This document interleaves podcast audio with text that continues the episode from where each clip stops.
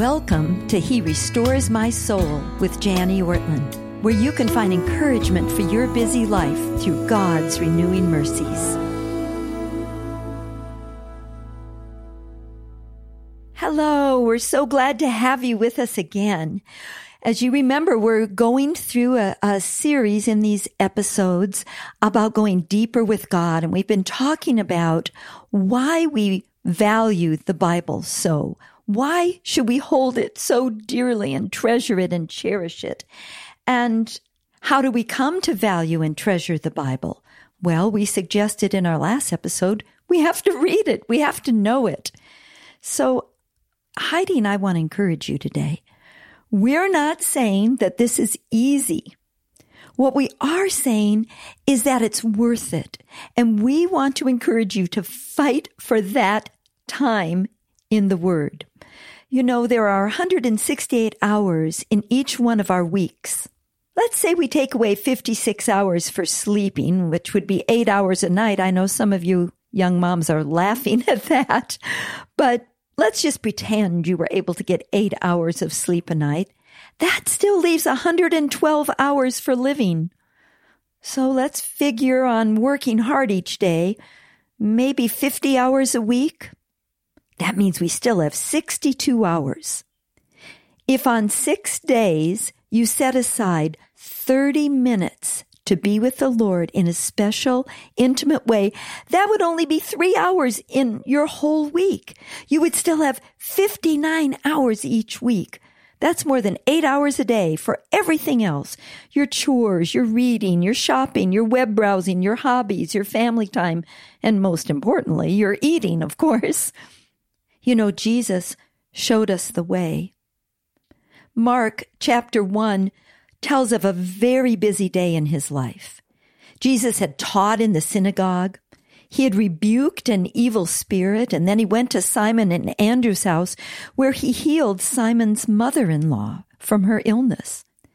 And then, as the sun was setting, it says that they brought to Jesus all who were sick or oppressed by demons. Can you imagine that? Eventually, it says, the whole city was gathered at his door and he healed many. What happens next? Verse 35 of Mark 1.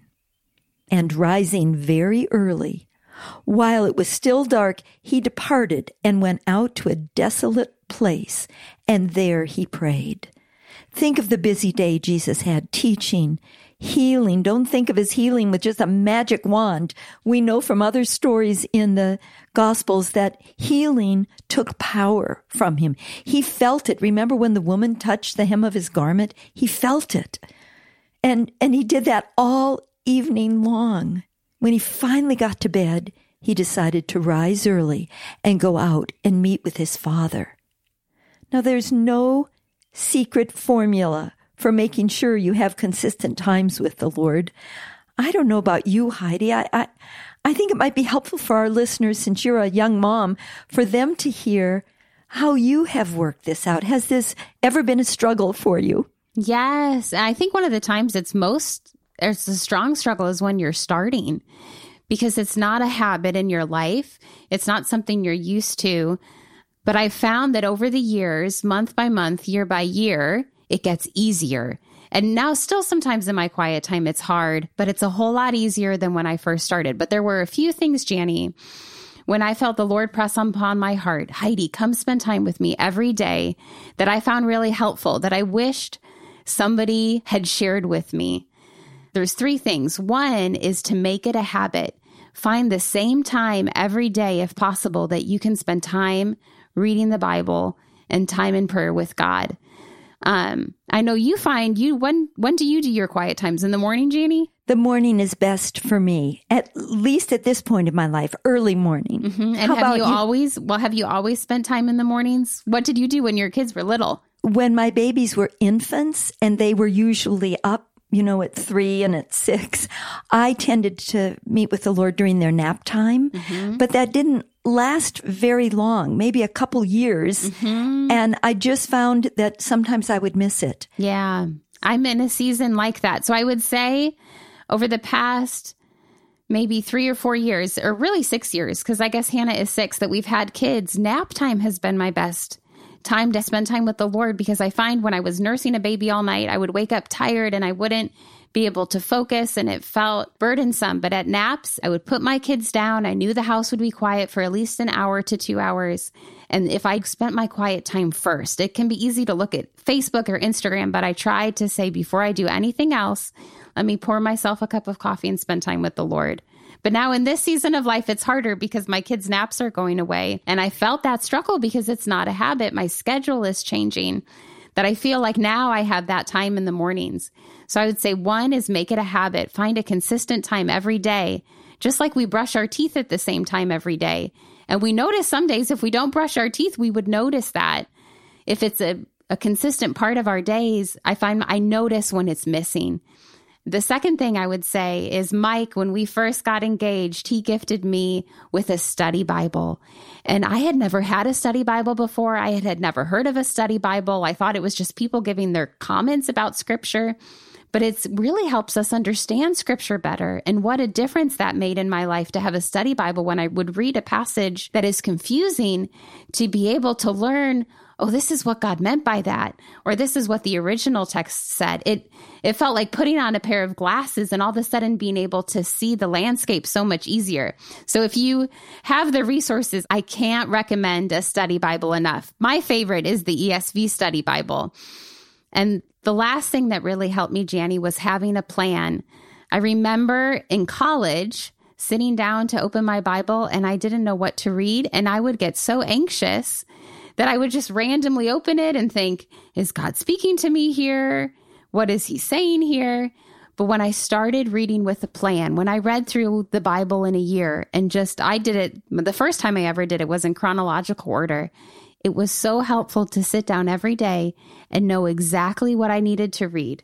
So, those are the three things that God has used to help me make it a habit, find a consistent time, use a study Bible if possible, and have a plan. Oh, Heidi, I just think those three things are so wonderful. Well, a study Bible does help me, um, but I don't always use a study Bible. I have found a plan is really helpful to me. I like to read through the Bible once a year. I've been doing it since I was 30. So, how many times have you read through the Bible just to encourage us? Oh, well, I'm 69.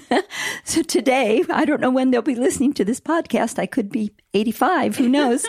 um, so that makes it 39 times. Yeah. Yeah. I praise the Lord for that. Oh, Thank you from Mom Ortlund, who encouraged me to do that. And when I read through the Bible, there's a plan that does help me. I use uh, something that's called Daily Walk. Uh, our listeners could find it if they Googled Walk Through the Bible or Daily Walk. Mm-hmm.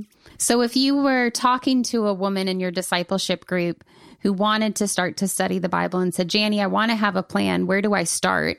What would you recommend to her? Well, if you wanted to start tomorrow morning, I would recommend this until you get to January 1st of the coming year. I would recommend going to what we call the wisdom literature in the Old Testament, the book of Psalms, the book of Proverbs, and then turning to the New Testament and reading through the Gospels. By then, maybe it would be January. And by then you could have a plan. Some churches have reading plans through the year, or you could find one on the internet, or you could go to uh, dailywalk.com and ask them for their plans. But also one other thing that I find helpful along with those three hints that you gave us, Heidi, is to have accountability with someone. Maybe it's an older lady in the church that you'd say, I, I haven't been reading through my Bible. I've been challenged to and I want to. Would you call me once a week and hold me accountable for this? Or maybe there's a friend that you've been getting to know and the two of you want to challenge each other. Maybe there's a family member. Find someone who will ask you whether you're doing this because it really helps to be accountable to someone. Another thing that our listeners might find helpful is to know that it hasn't always been easy for me. And at different stages in my life, I've had to switch that time around in the day. I thought having babies, we had four little ones in rapid succession, would be the hardest time. I thought once they grew and started sleeping through the night, then it would be easier. Or, or once they went to kindergarten, it'd be easier. Once they graduated from high school, or once they got married and went off on their own. But really, it wasn't. I travel now quite a bit and I uh, work pretty much full time. So life can pile up and you feel like, oh, do I have time to meet with the Lord? May I tell you, our sweet listeners, that it never really got easier but it sure did get better and better and better. You see, there's no secret formula for making sure that you have a consistent time with the Lord. I heard of a, a seminary president who, when asked by one of his students if he would share his secret for rising very early each morning to read his Bible, said, Of course I'll share with you my secret, and you can tell your friends as well.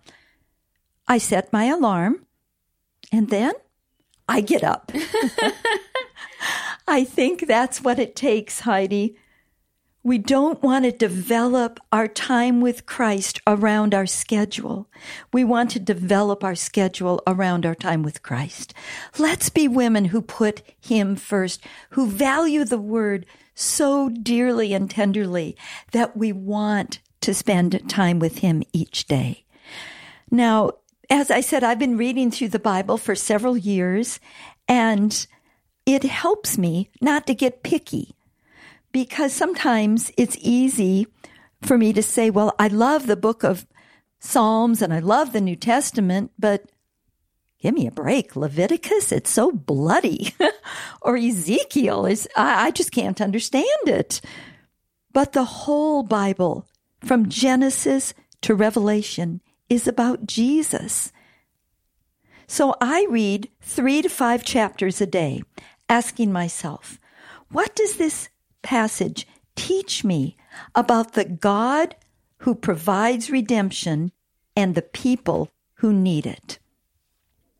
Heidi and I like to think of Saul on the road to Damascus when he had his first meeting with the Lord, we wouldn't necessarily call it a quiet time because it was quite a burst from heaven. But we find that in Acts 22, verses 8 and 10, Saul asked the Lord Almighty, this is before he's been renamed Paul, Saul asked the Lord Almighty two questions. The first one is in Acts 22 8. It says, Who are you, Lord? And in verse 10, Saul asked the Lord, What shall I do, Lord? Heidi and I find it helpful to put those two questions on the top of a piece of paper, one on one side, and then draw a line down the middle of your paper and the other on the other side. Who are you, Lord? And then, what shall I do, Lord? And as you read a passage of scripture, Think through those questions. If your mind is wandering, ask the Lord to show himself to you in one of these two ways. Either showing you about who he is, his character, his nature, his desires for you, his help for you, or what he's asking you to do, what your response should be to this passage. You might try it today with Psalm 23. Just open your Bible to Psalm 23, get out a piece of paper and write those two questions at the top. Write Psalm 23 so you have the reference. And then, who are you, Lord? And what shall I do, Lord? I find these questions especially helpful, Jani, when my quiet times start to feel more like a burden. sometimes that just happens. I've heard of our quiet times. One of my sweet friends, Jen Cortez, would describe it.